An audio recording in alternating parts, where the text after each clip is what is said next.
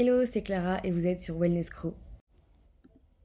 Aujourd'hui, on va parler de stress. Commencer un nouveau taf, un nouveau stage, un job étudiant, ce premier date, ce premier jour dans sa nouvelle école ou un concours important. Je dois continuer ou vous ressentez assez cette petite boule de stress qui monte? J'ai l'impression de décrire des moments vécus encore et encore et encore. Alors petit disclaimer comme j'ai l'impression de le faire à chaque fois, mais je ne suis pas psy, je parle de mon expérience en tant que meuf stressée de la life. Mais si vous en ressentez le besoin, allez voir un professionnel de santé. Je le répète, je parle ici de mes expériences et de ce qui me calme pour ma part, mais ça reste vraiment propre à chacun. Je voulais parler de ces petits moments insignifiants quand on les a passés, mais qui sur le coup nous paraissent insurmontables et selon les situations peuvent vraiment nous paralyser. Je me souviens de tellement de situations de stress où je pensais mais mourir sur place tellement ce sentiment prenait vraiment toute la place dans mon corps, dans ma tête et vraiment m'envahissait. J'en suis arrivée à un stade où quand j'ai une date pour un événement qui m'angoisse, exemple, je passe à un concours dans deux semaines, je vais sentir cette boule de stress qui m'envahit dès que je vais y penser. Et j'avais lu ou entendu, je sais plus où exactement, mais qu'en angoissant pour un événement futur, tu le vis deux fois. Tu le vis sur le moment quand il faut y aller, mais tu le vis avant aussi, à chaque fois que tu y penses. Et c'est tellement vrai, on s'inflige juste une plus grosse dose de stress. Je me souviens par exemple de ma rentrée en études supérieures à 17 ans dans cette nouvelle ville où je connaissais presque personne et les deux trois personnes que je connaissais n'allaient pas dans la même école que moi. Le trajet de tramway le plus long de toute ma vie. Alors oui, quand j'y pense maintenant, j'en rigole tellement ça me semble ridicule, d'autant plus que je me souviens de personnes dans ce même tramway qui étaient encore des inconnus et qui pourtant allaient jouer une grande place dans ma vie, mais que jamais j'aurais imaginé sur le moment tant j'étais obnubilée par mon angoisse. Ça peut paraître ridicule sur le coup, là, une rentrée dans une nouvelle école, Rien de bien dingue, des millions de gens font ça tout le temps. Mais sur le moment, j'avais l'impression de vivre l'épreuve la plus horrible de toute ma vie. Et en même temps, c'est un des premiers grands moments de ma vie d'adulte, donc ça reste important, quoi. Mais dans ces moments-là, j'essaie toujours de me répéter la fameuse réplique de Est-ce que ça aura autant d'importance dans 5 jours Et dans 5 mois Et dans 5 ans? Bien évidemment, la réponse est souvent non, et le soir même, une fois la situation affrontée, c'est plus qu'un mauvais souvenir, ou un bon souvenir d'ailleurs. Puis on revivra la même situation sûrement plus tard. Je veux dire, j'ai changé d'école deux ans encore après et le stress était encore plus grand cette fois-ci. Donc on n'est jamais complètement sorti de ça. Pareil pour ma deuxième école, j'étais familiarisée à la ville dans laquelle j'étais et je connaissais deux trois personnes, mais une angoisse d'une autre planète m'a envahi en prenant le métro pour arriver dans cet énorme bâtiment. Et je savais plus où me mettre. Alors que cette fois-ci vraiment je connaissais des gens dans l'école, mais je sais pas, en fait, le stress était toujours là. Et c'est pas de l'avoir fait une fois qui m'avait familiarisé avec euh, cette sensation-là. J'avais perdu en fait tous mes repères de ces deux dernières années qui, si je vous le rappelle, était une angoisse quelques années avant pour cette même rentrée. Mais cette angoisse s'est transformée en les meilleurs souvenirs de ma vie. Et quand il a fallu encore changer après, ben en fait j'avais perdu tous mes repères qui, voilà, à la base étaient un stress et c'était pas du tout acquis que j'allais euh, créer des, des souvenirs euh, de dingue tellement j'avais un, stress immense sur le coup quoi. Je peux aussi citer des premiers jours de stage ou des premiers jours de travail, chaque entretien d'embauche de manière générale et chaque fois que je commence un nouveau job, mon BAFA aussi, pendant lequel j'allais passer plusieurs jours non-stop avec des inconnus et ceux qui ont le BAFA comprendront mais tu te retrouves à danser, chanter et faire le guignol devant des gens que tu as rencontrés il y a 48 heures, c'est pas toujours évident.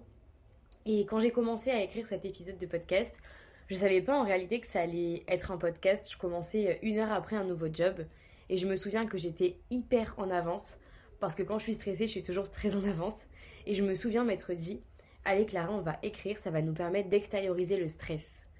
Avant, j'appelais mes proches, mais je me suis rendu compte que, à part leur répéter au téléphone que j'étais stressée et les stresser à leur tour, bah ça avançait à rien.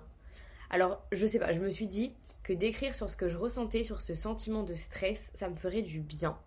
En fait, c'est commencer quelque chose de nouveau. Travailler avec des personnes que tu connais pas, dans un secteur que tu connais pas forcément, juste sortir de sa zone de confort en fait. C'est se poser des questions débiles du genre et si je galère avec ça, s'il faut gérer ça et que j'arrive pas, est-ce que je sonne, est-ce que je toque, est-ce que je rentre direct, à qui je parle en premier? Et le pire, c'est que je sais très bien que dès que je vais commencer la mission ou le job, je vais vite prendre le truc et que j'ai toujours su m'adapter J'ai eu l'habitude de faire plein de petits jobs, des entretiens, des concours. Donc je vois pas pourquoi aujourd'hui j'arriverai plus à, à m'adapter. Mais j'ai développé des petits tips, on va dire, pour anticiper ces moments de stress et je voulais vous les partager aujourd'hui. C'est vraiment pas des tips euh, extraordinaires, mais moi, c'est des petites astuces qui m'aident. Donc je me suis dit, si ça peut en aider bah, d'autres, tant mieux. J'en vois vraiment quatre principales que j'utilise. La première, c'est que tout est une question de confiance. Fake it until you make it, n'est-ce pas? J'ai eu du mal à adhérer avec cette notion, mais je dois dire qu'elle a fait ses preuves pour moi. Selon moi, la vie, c'est une question d'énergie. Alors, je m'entends, je parle pas de, des choses graves euh, de la vie, je parle pas d'accident, je parle pas de maladie ou quoi que ce soit, mais de la vie quotidienne. Si tu arrives d'un pas assuré, que t'as pas peur de poser des questions, que tu montres que tu es motivé et que tu es bien décidé à prendre ta place, les gens agiront de manière bien plus cool avec toi et ils te traiteront, souvent du moins, comme tu montres qu'on doit te traiter. Si tu arrives tout tremblant ou tremblante, que tu parles tout bas et que tu te caches, l'ambiance va vite devenir vraiment pesante pour tout le monde et tu risques de laisser une première image plutôt pas terrible. D'où le fake it until you make it. Agir comme si tu étais 100% en confiance et que tu savais exactement ce que tu faisais. Agis comme le toi que tu rêves d'être. On repart dans des phrases un peu Instagrammables là, mais vous avez compris l'idée. Le deuxième, c'est tout simplement se préparer. Si tu te prépares en amont et que tu taffes ton sujet, que tu poses des questions, et que tu essaies de dégrossir au maximum la chose, bah, ça va déjà t'enlever une bonne partie de stress parce que tu sauras beaucoup mieux dans quoi tu t'embarques. Au début, j'étais plutôt de ceux dans le déni qui se préoccupent au dernier moment de ce qui les angoisse, comme si ne pas y penser allait faire vraiment reculer le moment. Mais je me suis rendu compte que préparer son sujet en amont, c'est enlever une dose de stress énorme parce que tu sais que tu as les clés en main pour réussir. Et tu sais dans quoi tu te lances et que tu seras vraiment renseigné pour avoir les bases et avoir bien plus facilement confiance en toi et en tes capacités. Romantiser, c'est mon troisième point. Oui, je sais, ce terme tout droit sorti d'Instagram, mais que j'avoue, j'adore. Mais romantiser ma vie m'a tellement aidé sur des petits moments stressants de mon quotidien. Un exemple hyper concret, comme je vous le disais quand j'ai écrit cet épisode, je partais pour un nouveau job qui m'angoissait sur le moment. J'avais du coup créé chez moi une ambiance cocooning qui me faisait du bien. J'ai mis des petites lumières, j'ai pris le temps de ranger, de me préparer, je me suis fait une belle coiffure, j'ai soigné ma tenue. Ça, plus de la bonne musique dans les oreilles sur le trajet, c'est déjà une ambiance plus sympa que juste moi, posé sur le canapé à m'imaginer sans scénario catastrophe qui pourrait se produire.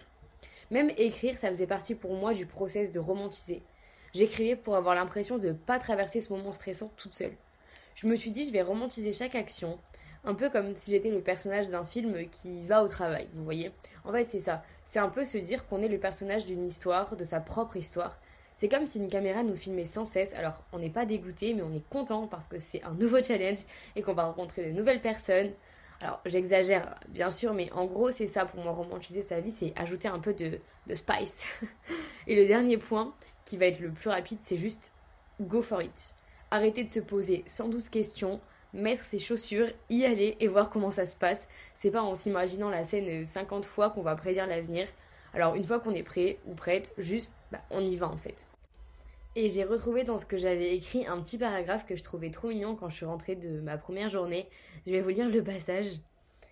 C'est la Clara du futur qui vous écrit. Depuis cette première journée qui s'est très bien passée, j'en ai fait deux de plus qui se sont très bien passées aussi.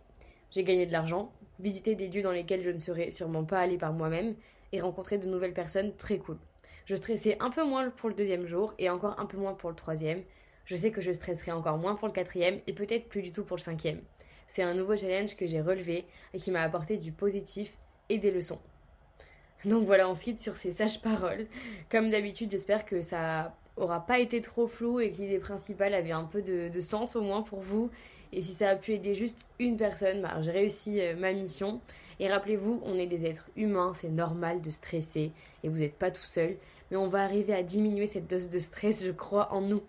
En tout cas, j'espère que l'épisode vous a plu et je vous retrouve très vite pour un nouveau sujet.